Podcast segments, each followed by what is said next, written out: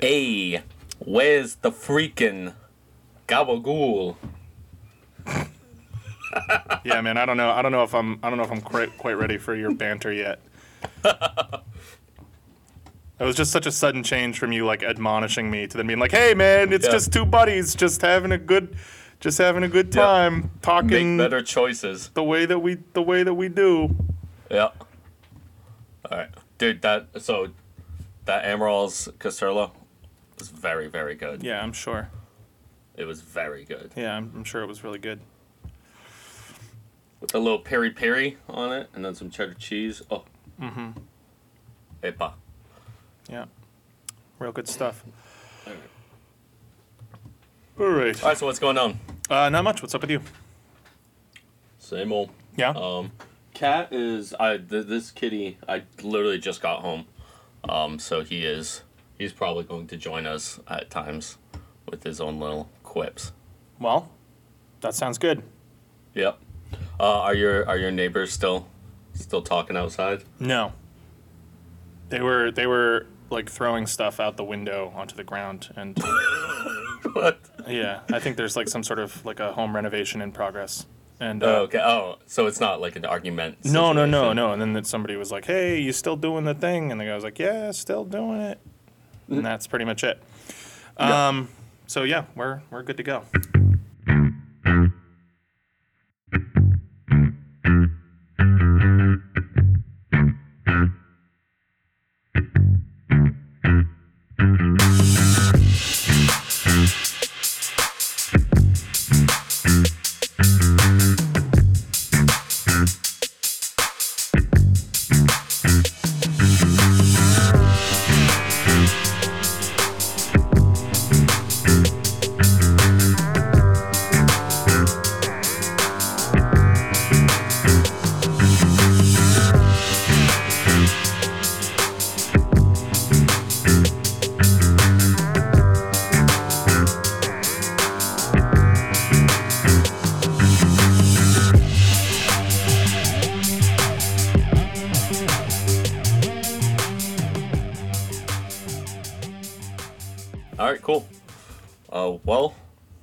Welcome everybody to another riveting episode of the Left on Red podcast.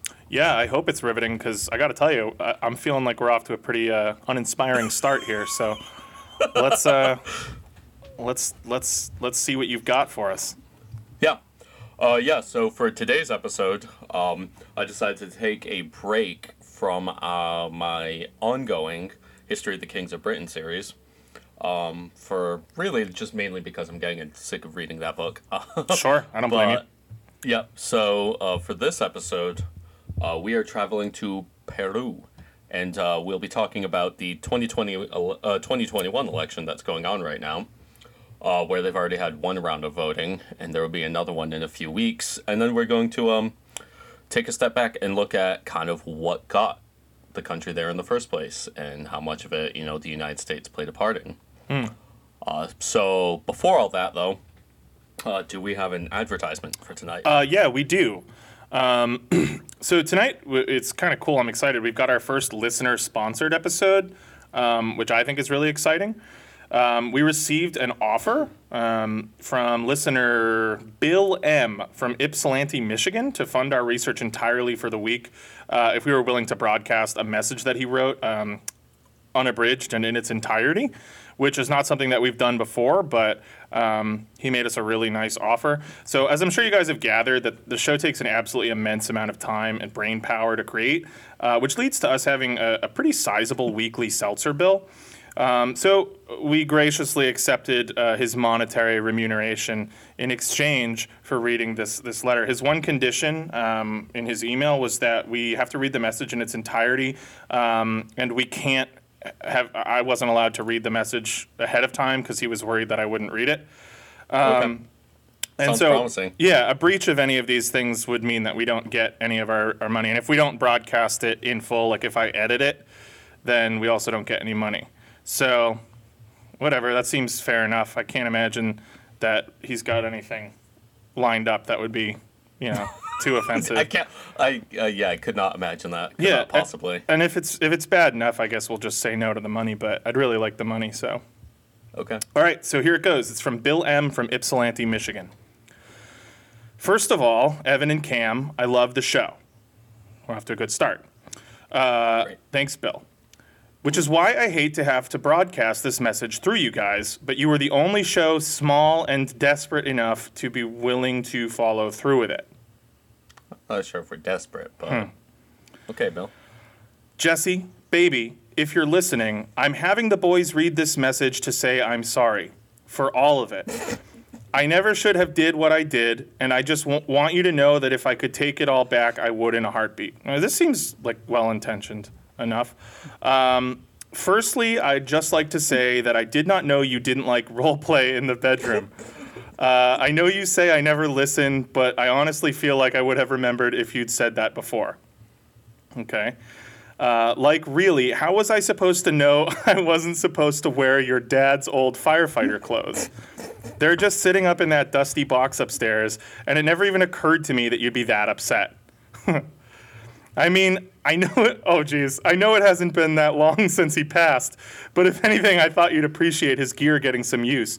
And frankly, I think the idea of climbing in the upstairs window at night and hammering the door down with the axe was a really creative touch. Frankly, I'm surprised you didn't realize it was me sooner. I mean, the face mask isn't that hard to see through. Man, I really hope this ends well because uh, we need that seltzer money.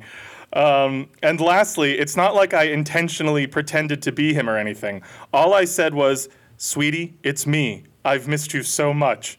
Which was true, by the way, and you assumed that I was his ghost.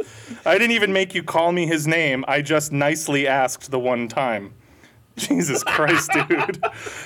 anyway, I hope you can forgive me and that someday soon you will take me back. I think this is worth discussing, and I don't think you should throw the uniform out.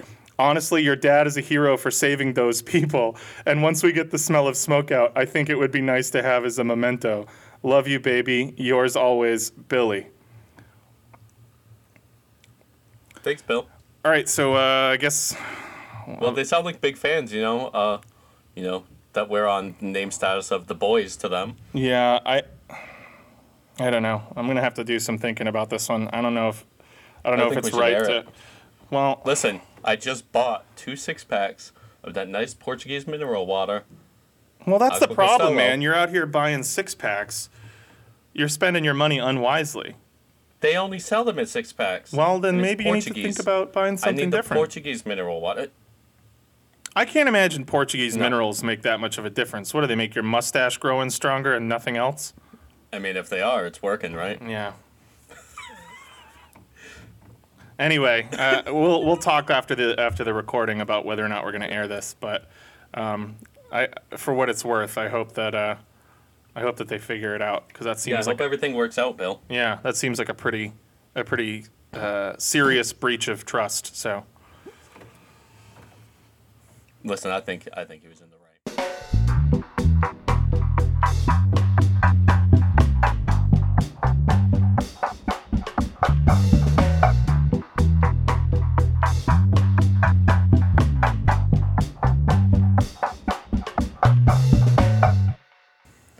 Anyway, so moving on to the actual uh, topic at hand. yeah, So, as I said in the intro, um, we'll be talking today about Alberto Fujimori and uh, his daughter Keiko Fujimori, who is running against Pedro Castillo in Peru.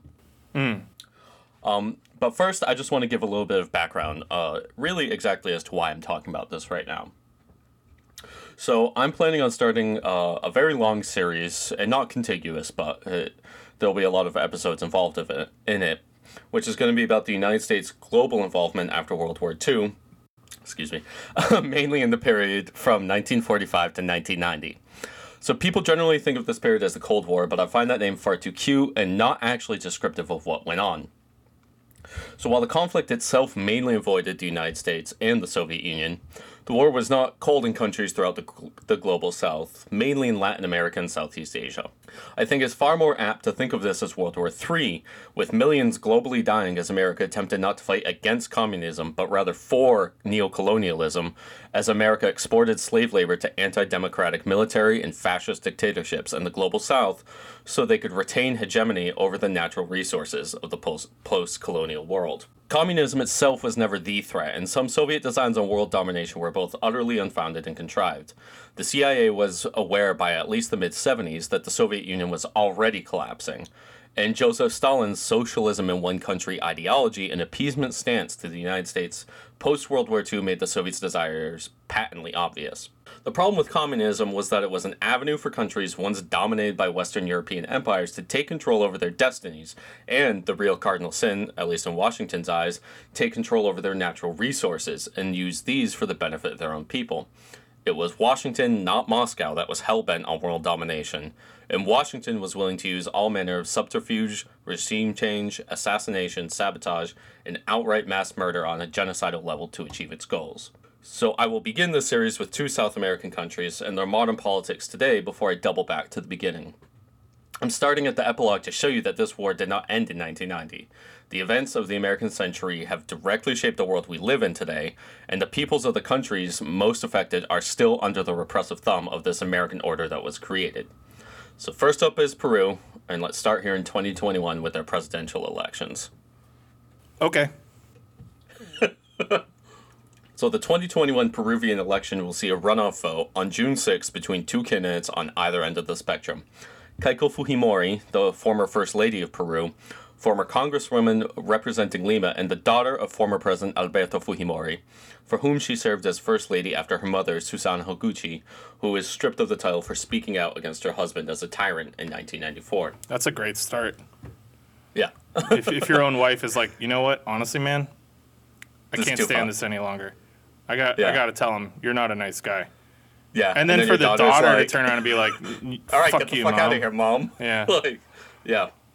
So, do you think she uh, took on all of the first lady's duties? I sincerely hope not, and I also am not going to try to even even entertain that. Okay. Uh, so so Keiko leads her own party, which is called the Fuerza Popular, and she uh, and it unsuccessfully ran her at the top of the ticket for president in both 2011 and 2016. The party runs as a Fujimorist and neoliberal party based on the cult of personality surrounding former president, her father, Alberto Fujimori. And that will see her go up against Pedro Castillo, who is a school teacher and union leader born to illiterate peasants from Cajamarca, one of the poorest regions of Peru, and who spent his youth defending against the Maoist revolutionaries' shining path. So, uh, Maoist is, um, in case you are unaware, um, Mao Zedong was the paramount leader and chairman of the People's Republic of China, and he considered himself and his interpretation of Marxism Leninism to be the true successor to uh, Stalin, as opposed to somebody we talked about recently, Nikita Khrushchev, uh, who led the Soviet Union. Maoism would be really hugely popular with a lot of uh, communist insurgent groups in other countries, and Peru had their own called the Shining Path. So Castillo came to prominence as a teachers union leader during the 2017 strike that was a part of the political crisis in the country. Fucking teachers, man. it's like, you know, I feel like teachers have had it too good for too long and they're they really just need to understand like no one fucking cares what you guys yeah. think. Anybody could do it. Anyone can do it, honestly. I feel like I yeah. teach people shit all the time. Yeah. You know, like I was teaching you earlier, uh, all kind like like before this, I was teaching you like how to act and just like be a normal dude. And yep. I feel like that's working out pretty well. You were pretty receptive to that today. Yep. Your lessons, Evan's lessons have been coming along really great, folks. Pretty soon we'll have him using a fork and a knife when he eats. No, don't, don't bet on that. so, so, anyway, uh, Castillo is at the top of the ticket for the Peru Libre Party, a socialist party on the country's left wing. That means free Peru. Yeah, yeah, that means free Peru. Yeah, yeah. Um, and Fuerza Popular means popular force. Popular force, yes. um, so, of course, uh, being that this is not the United States, a socialist party is simply considered left wing and not far left. Um, where you know here in the United States, even mild social democracy, which is just capitalism with a heavy welfare state, even that's considered far left.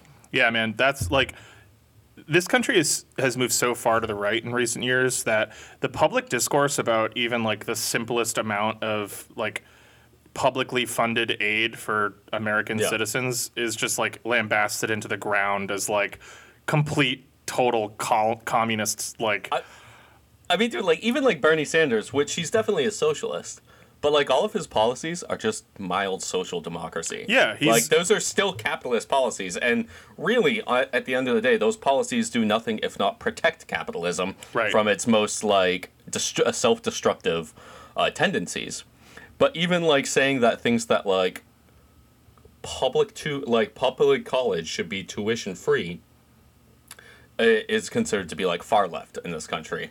When Right. that's like even the fact that we have to argue for that is like insane for yeah in you know, most in most developed countries of the world these things are sort of foregone conclusions and Yeah. we're over here still just debating like whether or not we've got like a gun problem and you know Yeah. we can't even move on to like social betterment because we're too busy just scrabbling for our our things Yeah.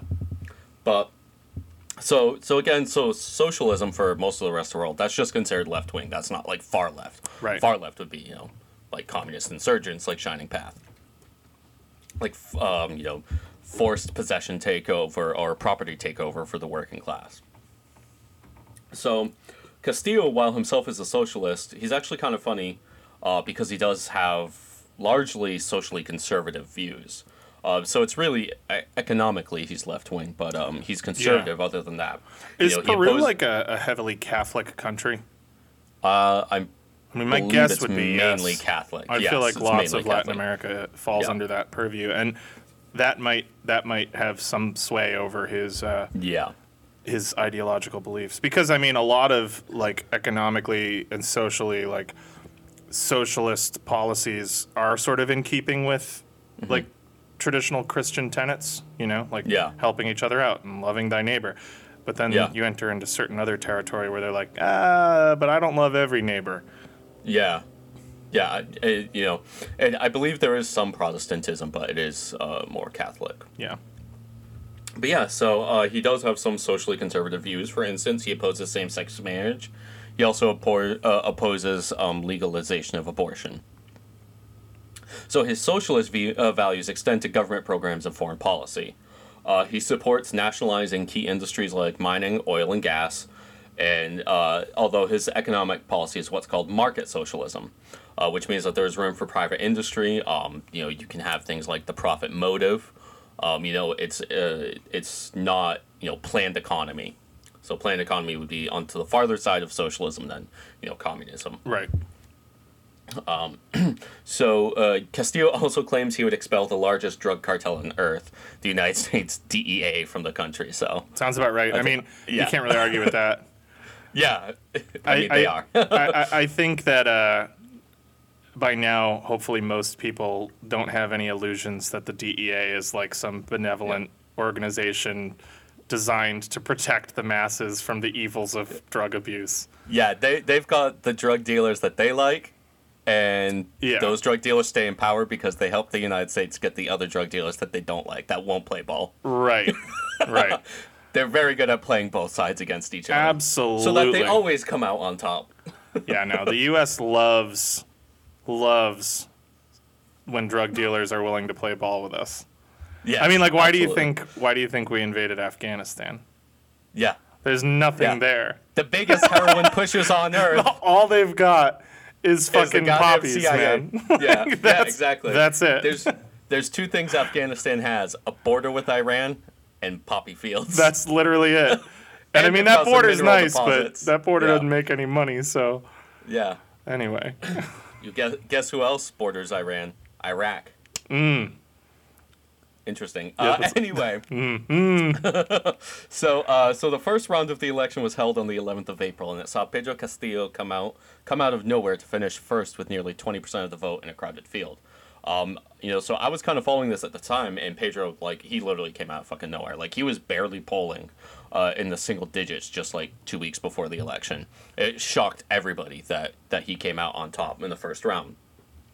And who came out second but uh, Keiko Fujimori? And uh, rounding out the top five were Rafael Lopez Aliaga, Hernando de Soto, and Yonhy Lescano, uh, all three representing liberal parties, um, both on the center right and right of the political spectrum. That's so funny. Just the name Hernando de Soto, which is like Yeah. the famous conquistador. Yeah. Anyway, that's all. Oh, dude, there there are some awesome names in this story. Um, but so here, when I say um, they're liberal parties, I'm using this uh, in the sense of like the term liberal democracy, not in terms of the American usage, which broadly describes the Democratic Party. Uh, economic li- liberalism is kind of like a right ideology. So, you know, bo- both the Democratic and Republican parties in the U.S. are liberal parties, uh, with the Democrats generally representing the center to the center right on the spectrum, and Republicans being right to far right. I know, yeah, there are some social democrats and nominal socialists in the party, but, you know, by and large, the main is center, center right. Yeah, Um, yeah. Now, due to this uh, result, Pedro Castillo and Keiko Fujimori will be going head to head in a runoff election.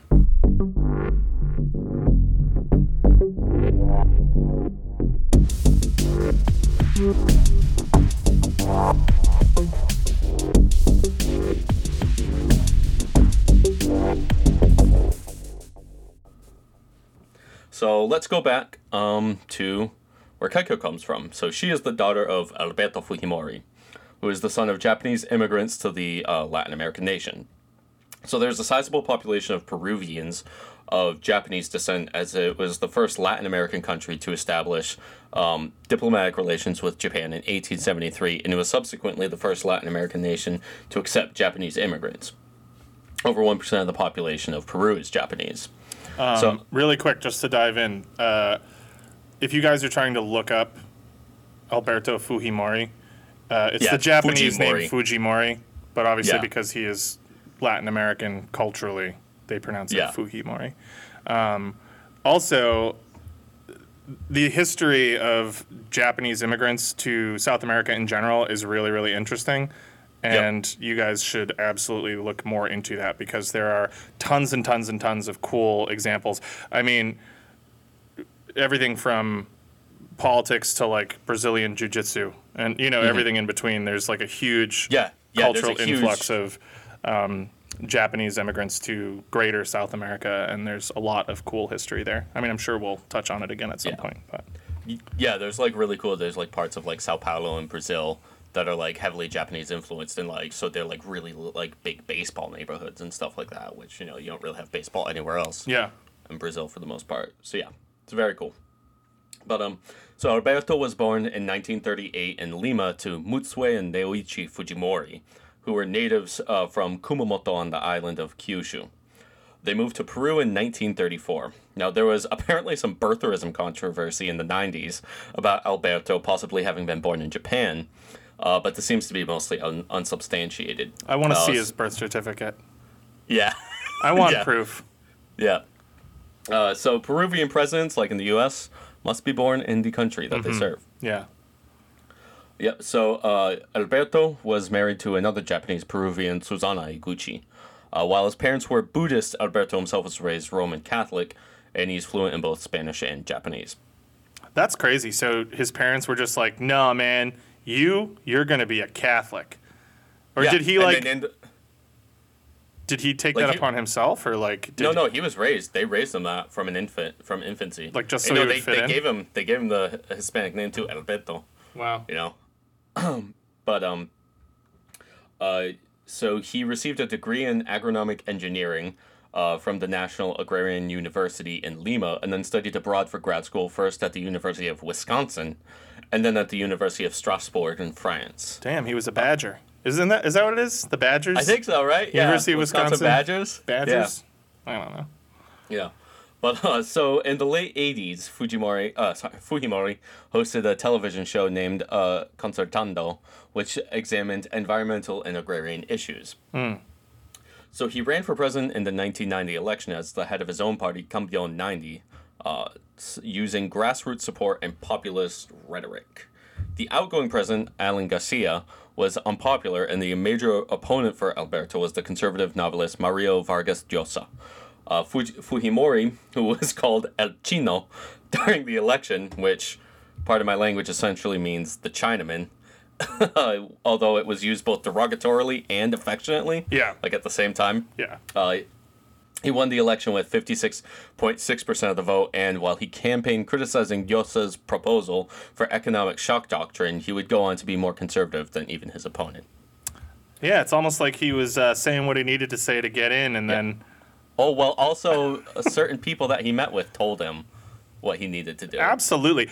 I love the trend of Yeah. TV actors getting elected to, to high office and then finding out that they have some degree of ability to perform and uh, Yeah. manipulate an audience into getting Yeah. what they want. And then everybody's like, what? Like, I, I never would have seen this coming. How Yeah. did he dupe us all? That's his So whole it- gig, man. yeah. Well, he met with certain people that were like, no, this is what the fuck you're going to Yeah, do. just say this. Oh, guess who was? George H.W. Bush. who made a big career out of doing that. Fuck Um, yeah. And if you didn't, he would just, you know, fucking kill you. Um, but so, in case you don't know one of those terms I just said, it's economic shock doctrine. Um, so, just very briefly, uh, the major type of economic policy and the post World War II order uh, up until like the late 70s in the United States, although there were test runs elsewhere, like Augusto Pinochet, but it was called Keynesian economics. And uh, some perverts from the University of Chicago came up with this idea like, what if we just deregulate everything? Um, and more or less that became neoliberalism. And one of the ways that this would often be instituted, including to great devastation in the countries of the former Soviet Union, is called shock doctrine, where you just pull the rug out and just like deregulate like crazy. And you basically just shock the system with like free market economics. Right. And that totally doesn't lead to just like psychotic oligarchs opportunistically dominating Yeah. the economy and seizing huge amounts of power for themselves. That, Yeah. that doesn't happen. Don't worry. Yeah, I mean, f- so for instance, and I will be talking about him in a future episode, this is what the United States did when they couped Salvador Allende mm-hmm. in Chile and they instituted his like former general Augusto Pinochet and they instituted shock doctrine where they just got rid of all of the democratic socialism Allende was doing and just shocked the fucking shit out of the system. Um, they also did this in the Soviet Union, which saw uh, the greatest, um, like one of the greatest uh, uh, drops in average life expectancy in like the modern world. that rocks, dude. Yeah, just so you can get that. Are you guys shocked? that cheddar, dude? Shocked you. Um, gotcha. yep. So once in office, Fujimori immediately instituted neoliberal economic shock, and he, this was affectionately, I guess, known as Fuji shock. That's pretty cool. Yeah. That's like a Fuji shock. That's like his like middle tier evolution. So Yeah. you you choose Fujimori as your starting Pokemon. He uh, he becomes Fuji he shock. evolves into Fuhi Shock, and then he becomes what like Fuhi. Pinochet. Which is what they call him later. That's what they call him later, dude. All right, I love it. Yeah. And he apparently loved that name. Yeah, Um, of course he did. It's clever as hell. Yeah, so he immediately transitioned to austerity measures even more brutal than those he had earlier argued, argued against, and the price of goods in the country skyrocketed. Gasoline, for instance, was raised by over 3,000%. so inflation was completely wiped out, but immediate layoffs in companies and hardships on the poor followed. Um, so during his first two years in office, Fujimori did have difficulty passing a lot of his reforms because of Congress's hindrance. Fujimori had been told by the U.S. that in order for Peru to receive aid from the U.S. and to re-enter the international financial community, they must adopt, quote, relatively orthodox economic strategy. So you're talking about is, U.S. Congress was hindering them, right? What's that? Well, no, talking no, about his hi- Congress was. Oh, okay. But the U.S. State Department and the CIA were like, "Hey, man, we'll help you, but you have to institute quote unquote relatively orth- orthodox economic strategy, which just means suck our fucking dick. Yeah, do do, do, whatever what you we want. want. Our companies, our foreign capital can come in there, and we will raid that entire fucking country for every cent it's got." But we'll give you a little bit of aid and some weapons so that you can hold on to power. Right. And that's what the U.S. means when they say do that. Yeah, which is also like a, a, a baller move, and it's it's seemed to have worked for us many many times. It got us world hegemony. Yeah, it's great. Which is the thing that we had always, um, you know, suggested that the Soviets were trying to do, and that's why we need to stop them. Yeah. Nah, that shit was us, man. That was all projection. dude it's it's it's time and time again, we have just done the same thing over and over again. It it, it just Yeah. always works. And Yeah. then like the couple times where it falls through, people are like, "How could we have seen this coming?" Like Yeah. with Iraq, like you know. Well, I mean, I, I would argue that the point of Iraq was not to win; it was just to spend a bunch of taxpayer money. oh, but um, I you mean, know- I mean, like when it came to propping up Bin. Oh. Uh, I was about to say propping up Bin Laden because I'm just a fucking idiot. When it came to propping up Sa- Saddam Hussein, Yeah, you know what I mean, and giving him a bunch of yeah, yeah. He, support. he was our boy. Yeah, we Yeah. loved that dude. That dude fucking rocked. He was like, "I'll Yeah. literally go to war with Iran tomorrow if you guys give me a bunch of guns." And we were like, And "Sounds was- like a fucking bargain." Like, absolutely, he was really good at killing communists, and super good at it. the U.S. loves that shit. He was good at killing everybody, yeah, and that's the thing. I don't want to. I don't want to give the wrong idea here. He was an objectively dog shit human being. Yeah, We just really liked him for a really long time. yeah. He was. Yeah, we lo- and then finally we were like, all right, now it actually makes sense. So- Same with like the Taliban. Mm-hmm. Like we were super Yeah. pro Taliban. Have you ever seen? Is it Rambo three? Where John Rambo goes to Afghanistan and like helps the Taliban fucking I've never seen Mujahideen. Oh, it's so good. He goes and he literally joins the Taliban and helps them fight the Soviets. That's and awesome. you know they're like the Oh wait, hero- no, I did see that. Yes, they're that. like Yeah, the yeah, yeah. heroes of the movie, the the Mujahideen. Yeah, he's fighting. He's fighting Spetsnaz. Yeah, and he he blows up a helicopter with a bow and arrow. It rocks. Yeah. But um, it's just so funny, like the way that the cultural narrative shifts as soon as like some Yeah. some power that we've propped up stops playing ball and is like. Then all of a sudden we like flip a switch and it's like, wow, they're really terrible. Look at all these human rights Yeah. abuses. Like we don't give a fuck about human We rights We did it like constantly with Gaddafi too. It Yeah. was like first Gaddafi's the worst thing on earth, then Gaddafi's the greatest thing on earth, and then Yeah. uh, Gaddafi's the worst thing on earth again. Yeah. And the whole time he's just kind of like doing his own thing. He's doing the same thing. like it, yeah. Yeah. Like anyway, so um, uh, so uh, at this point, the uh, Partido Aprista Peruano, a socialist party, and the Frente Democrático, a liberal party, were both in control of Congress, and they tended to resist Fujimori's reforms. They were especially against the austerity measures that Fujimori tried to get passed. And so, on Sunday, the 5th of April 1992, Fujimori began an autogolpe, or self coup. So, as president, Fujimori just dissolved Congress and used the military to help take control of the country in order to rewrite the constitution and reorganize the judicial branch. Which is So it's like, well, I'm at the top of government and you guys aren't doing what I want, so I'm just getting rid of you. yeah, I mean that's that's we had uh, a little brush with that ourselves this year. Nah, no, no. I don't, I don't think it was. It was. I'm not saying it was like you know as effective, and I definitely don't I want mean- to blow it out of proportion. But I think given the opportunity, somebody somebody Yeah. might have taken that. Although I don't think I don't think that was in any way, shape, or form in any danger of anything happening. No, there. no, no, no. I agree with you. I, I think that it's the response to it has been way blown out of proportion. But anyway, spectacle. Yeah.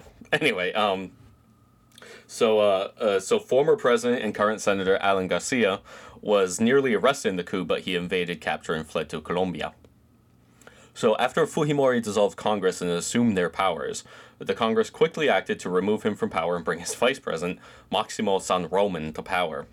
Uh, but neither the people nor the military supported this move, so he never gained de facto power. Uh, in fact, Fujimori was extremely popular at the time, and his approval rating was over 80% after the coup. wow. Yeah. Uh, so Peru was in dire straits at the time, and the belief was that there was nowhere to go but up for the country. While initially the global community rejected this maneuver, uh, the U.S. was concerned about the Shining Path guerrillas still operating in Peru. So while they considered the coup drastic, they officially recognized Fujimori as president, still with the Organization of American States. Um, I just wanted to to ask, like, what? So you keep mentioning the Shining Path, and I have Mhm. like a, a, a basic understanding of what they were, but can you just like give a super quick rundown of, of what the Shining Path were? Yeah, so they uh, they were this Maoist uh, communist group uh, that was operating in the hills, and there were certain parts of Peru that you know throughout this time that they were gaining like legitimate control of. Um, so they were a far left communist uh, organization, and they were militarized. So they were like actually conquering part. But one of the things that you'll notice in Latin and Central America, a lot of times these armed communist groups have the support of especially indigenous people, people in the countryside, people in the hills. Um, but they they were uh, they were an organization that was led by this dude Abimael Guzman, who was um, particularly uh, uh, charismatic, including uh, you know Mao Zedong uh, had th- this kind of thing where uh, you know where it was called um, Zedong thought, like you know his various personal philosophies. There was Guzman thought with the uh, the Shining Path. So so there was some cult of personality about their leader, but they're basically just like a militarized uh, Maoist insurgency. Gotcha. Yep. And the U.S. doesn't like that. U.S. fucking hates that shit. Yeah. um, unless you're the Khmer Rouge and then you know you support them and bankroll Yeah. them. Yeah, for sure. Yeah, the, the Khmer. That's we'll have to do an episode on the Khmer Rouge. Yeah. for Um, sure. But yeah, I mean, after it, like, after everything that went down in Cuba in the '60s, late '50s and early '60s, I'm sure the U.S. was like, we will never let a grassroots communist insurgency succeed again. especially when they were our vassal state. Yeah, when they're like right in our our, our quote unquote backyard. Yeah, and when you know we and the mafia in the country run all that shit. We own them.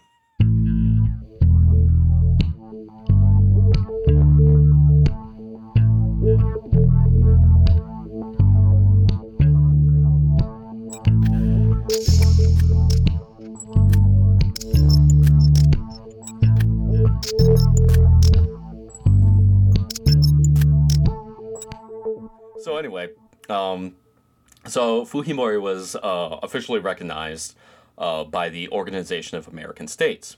Now, if you don't know what the OAS is, it's essentially an arm of the U.S. State State Department that was created in 1948, ostensibly to promote cooperation in the Western Hemisphere, but really it was created as a means for the U.S. to stave off communism in the West.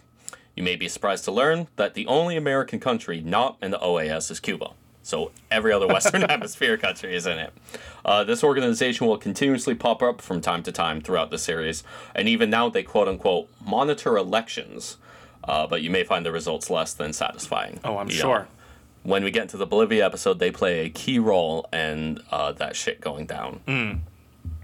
Uh, so George H.W. Bush, Herbert Walker, old Poppy himself, ever the Cold Warrior, was more concerned about stopping the Shining Path and therefore recognized Fujimori because of Fujimori's opposition to the communist rebels.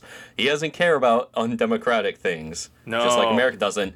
They're cool with you mass murdering your people as long as America gets its share. You know, they get their beaks wet. Yeah, as soon as you try to like uh, nationalize American companies or just kick us out Yeah. of the country because you you know think we're corrupt or whatever accurate assumption you make of America, um, that's when all of a sudden your like human rights abuses and things like that Yeah. are, start getting talked about.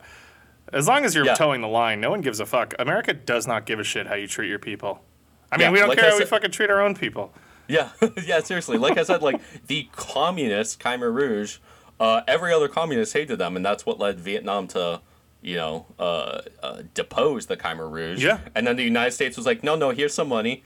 And uh, Margaret Thatcher was like, no, no, here's some money, and they put them back in power. Yeah, man. Our boy Pol They propped Pot. them right back up. And you know what? You know what? You know what about Pol Pot? Another fucking school teacher. I'm telling you, man. Fucking they can't be trusted. dude. Pol Pot. Uh, you know who else? Uh, Benito Mussolini. I'm telling you, I think I think teachers are the problem. yeah. I'm gonna come right out and say it, folks. You can quote me on this. I think teachers are the root of all evil. Te- teachers are perverts. Yeah, absolutely, absolutely. Teaching is a pervert profession. stanky perverts, and I don't, I don't, I don't like them. They make me uncomfortable. Yep. So anyway, uh, all of this uh, poppy support uh, paid off uh, when Abael, uh, Abael Guzman, the leader of the Shining Path, um, was captured in Lima at the end of 1992.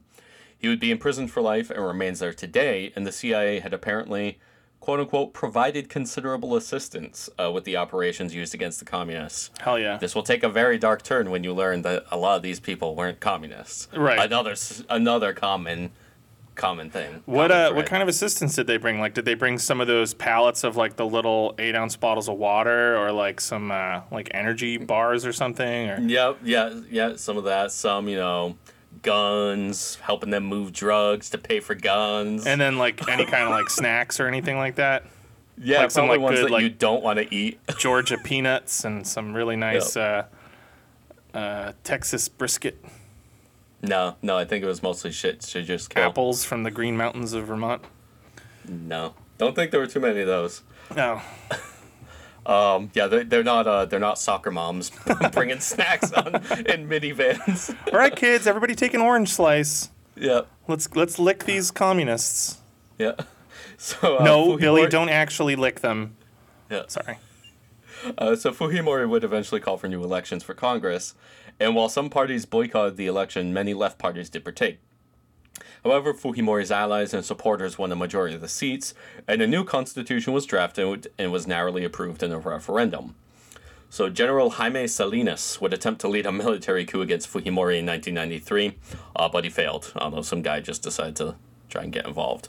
He said it was to try to like depose him and bring back democracy, but there's like basically only ever been one left-wing military coup, and that was the Carnation Revolution in Portugal. Maybe he was. Who knows? So finally, in 1994, Susana Higuchi, uh, Fujimori's wife, publicly denounced his rule and attempted to run against him in the 1995 elections. Uh, she was like, "Fuck this dude! I'm gonna run against him."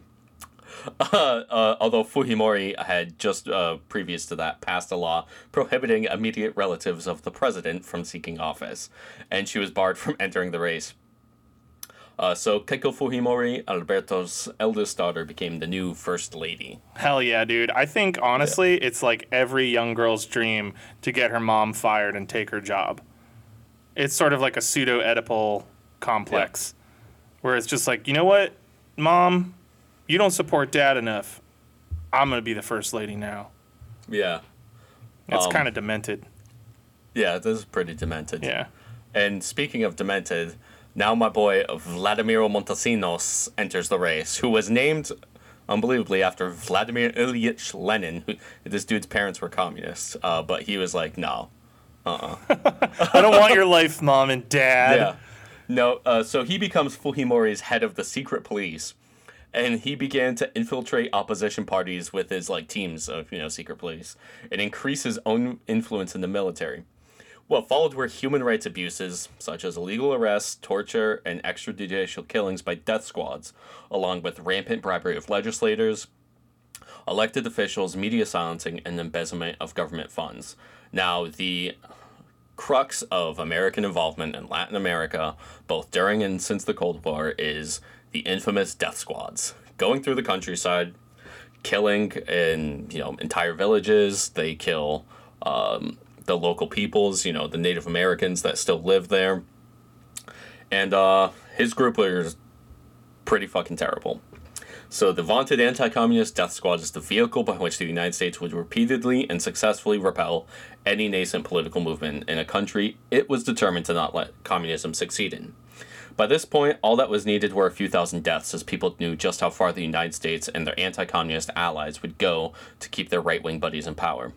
The worst was in Indonesia in the 1960s, when 500,000 to a million people were murdered by death squads and the anti-communist puppet U.S. government with direct aid and knowledge from Washington. Rock and roll. Something nobody fucking talks about. yeah, I, I don't know anything about that. It uh, I, it is yep. The U.S. government directly trained the Indonesian right on how to just kill a million people in the country to stop it from turning communist. Cool. And the communists in Indonesia were unarmed. It worked, right? It it absolutely worked, Yeah, and it worked yeah. for another forty five years. Another win. Another win for Uncle Sam. Yep. Hell yeah, brother. So, so among the crimes against humanity that occurred under Fujimori's reign was the Barrios Altos massacre, in which 15 people were killed by a death squad made up of Peruvian armed forces called Grupo Colina. While the intended targets were the Maoist Shining Path, the 15 killed included children, and they were all killed extrajudiciously. Um, Congress was unable to investigate properly as Fujimori's coup would take place shortly after. In the end, it was likely just a party that the death uh, that the death squad had mistaken for communists. So some people were having like a birthday party, like and they walk in, lined people up on the floor, and just melted them. That uh, I feel like there's a bit there, not to make light of, of the scenario, but Yeah. like the cops come in and they're like, "We've got strict orders to uh, to destroy the communist party in this region," and so they just start breaking up parties that they see, and so they're just like, "Oh man!" Although I think the words in Spanish are totally different, like fiesta and what partido or whatever. Yeah. But still, Yeah, yeah, the yeah, yeah. idea is funny. Man, communist party, huh? And it's just like a little kid's birthday party. Yeah, like a little kid named Capuano. right? Oh God! All right. Anyway, Um. So anyway, uh, you know, so he would run for re-election again in 1995, and he would win easily, garnering garnering upwards of 60% of the vote, uh, easily defeating the field as he was at the height of his popularity. His next closest opponent was Javier Perez de Cuellar, the former Secretary General of the United Nations, and who contended the vote was tainted. So there had been clashes at this time between Peru and Ecuador at the border, and really was going on for many years, but especially in 1995. And finally, the two sides agreed on a ceasefire at their border dispute. Uh, at this point, however, Fujimori's popularity began to waver as his limitations on people's speech, the press, and his constant undermining of authority in other areas of the country led to his nickname becoming Chinoche, a combination of his former El Chino with the Chilean dictator Augusto Pinochet. Supposedly, Fujimori is fond of this nickname as he was a fan of the murderous Chilean fascist dictator. Cool. Yeah, he loved that shit, dude. Um, so, although I will admit, this is pretty funny. Yeah, I mean, Pinochet. Chinoche rocks. Like that's Yeah. that's that's a great nickname. Yeah. It playfully combines like fascism and racism. And two, racism, yeah. Two of two of of They my go favorite. hand in hand. They're two of the best isms. yeah. Yeah, and one generally follows the other. Oh, absolutely. Yeah. So, uh, you know, at this point, you know, in fact, the country started paying more attention uh, to Fujimori's regime and mainly the criminal enterprise that had come about under Fujimori himself and Vladimir Montesinos, his head of secret police.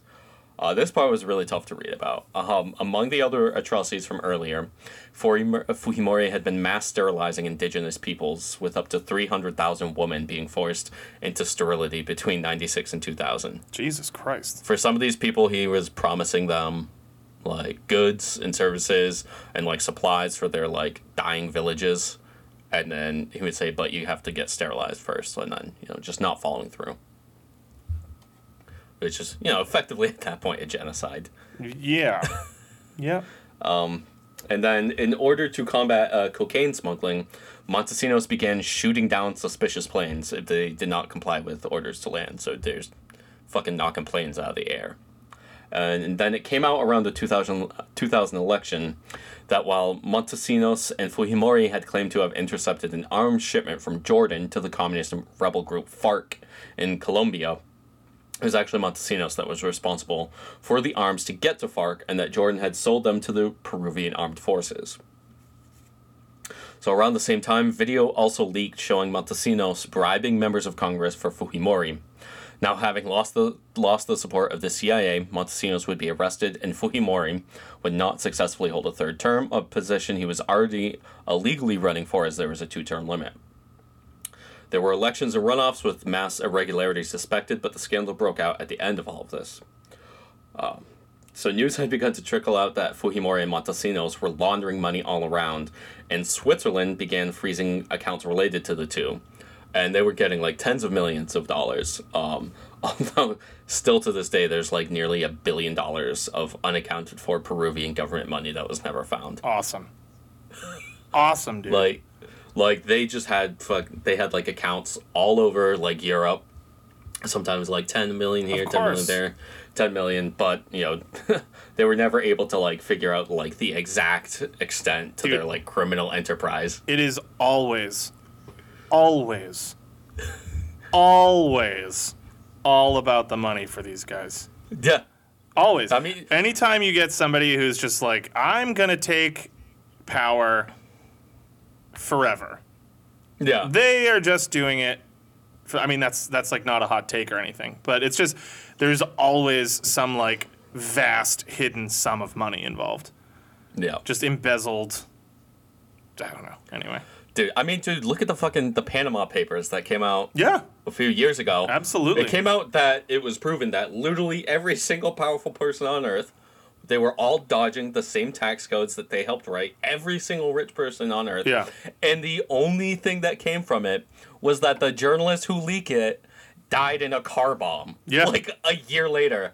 And nobody ever investigated any of it. yeah, it's just it's just gonna. they're all fucking implicated. and that so so this this takes us to like I think an important running point that we we make, which is that th- there are conspiracies out there Yeah. that are absolutely worth like investigating and believing in and being really really afraid of.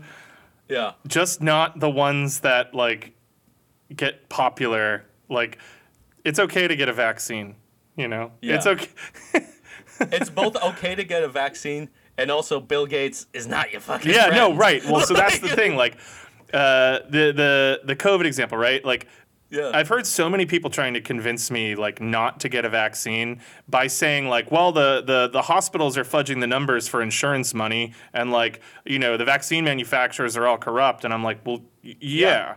no shit. Yeah, it doesn't mean they're selling a product that doesn't work. Like, Yeah. why not both? Like, why can't the the medical the medical care system in this country be totally corrupt and designed to hurt the citizenry, and Yeah. also have a disease that's serious and bad?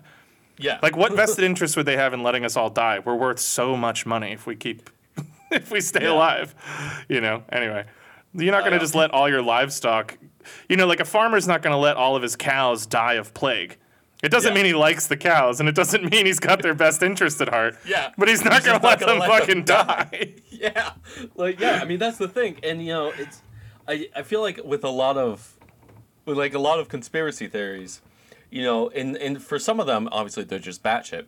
But then for some of them it's also like there's something there. There's a grain of it's truth. just it's just a lot of the people and a lot of the ones that are pumped up because remember that term I talked about before, a limited hangout. sure. Oh, the crazy parts of it, it's made to look like the entire thing's crazy when it's oh no, you know, you know, sometimes you're just missing that class analysis of it. And you know, it's so funny like I'll see even like right-wing conspiracy theorists talk about how like evil pharmaceutical companies like you know Pfizer and stuff like that, where there's like a vested interest in them creating a vaccine that's just good enough that you need to keep getting boosters because that's really Yeah. good for the revenue streams. And that's like totally true. Yeah, but then they miss the is. point that it's like it's capitalism that's doing this. Right. Right. The reason that that is allowed to continue unchecked is because of the very systems that you've been convinced Yeah. to support.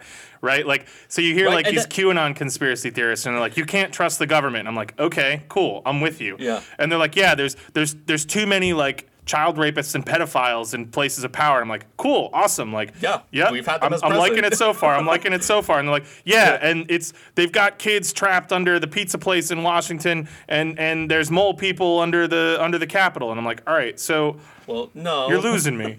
Right. Yeah. Like back to the other thing, and then they've moved on, and it's all about like the, the Great Awakening and uh, you know Jesus, Yeah. and they start mixing it with all this dumb stuff, and it's like, nah, man, let's let's rewind to like the how part they're that we've had presidents who were absolutely implicated in child sex trafficking yeah, rings. uh, you like know, Bill Clinton. Jeffrey Epstein's Trump. got some names on that list, man. Yeah. But it's they But, never uh, want to settle for like the real. Yeah. It's just, you know what? Because it's not as exciting. Everybody's so Yeah.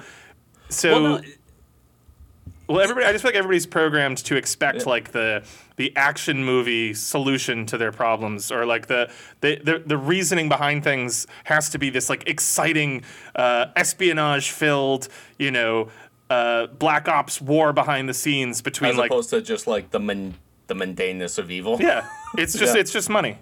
Yeah. It's just and money. also like yeah, and like the big one too, like you'll hear these people talk about like crony capitalism. And it's like, no, that's just capitalism. Yeah, that's just capitalism. That's just how it unfolds. Yeah. It will always unfold like that. Capitalism unchecked will always lead to cronyism because that's just Yeah. the way that it works. That's that why is how it works. like, like, so it's. Oh. I, the, the thing that I love too, and this will be my last sort of tangential point here, is when Yeah. people uh, point to things like, um, you know, uh, okay, so like industries shutting down due to COVID, right? And Mm. people point to it and they're like, "This is what life under socialism would be like," and you're like, "No, It's like, this is life right under now." capitalism right now. Like, Like, we are a we capitalist country, and that's happening right now because Yeah, we can't like- get our shit together long enough." If this was a socialist people- country, everything would have been shut the fuck down, and no one would have gotten sick, and everything would have been Vietnam. fine. Or my favorite one too is when people like they they show pictures of like like where you order like your food yourself at a restaurant or or like self checkout and like this is what will happen if the minimum wage is fifteen dollars an hour. It's like that's what it is at seven twenty five. right. That's it now, Right. you fuck. Like what are you talking about? And another last thing that I'm super super upset about is that Adolf Hitler, you know, decided to include uh, the word socialist in the name Yeah. of his party. Well, and I mean, he he admitted that to doing purpose. that. Yeah, he admitted to doing that. I mean, there's a record. He did that just to fucking fool people. Yeah. And he hated socialists. And nothing about the Nazi party was socialist. But now you say you're a socialist, and these fucking right wingers are like, oh, like the Nazis, National Socialists. Read a fucking book. Dude, it's like the, the people, the second most killed people in the fucking Holocaust. Socialists! They were communists. Unbelievable. It's so it, like, like there were five million people that weren't Jews that were killed in the Holocaust, and a lot of those were just communists. yeah. Yeah.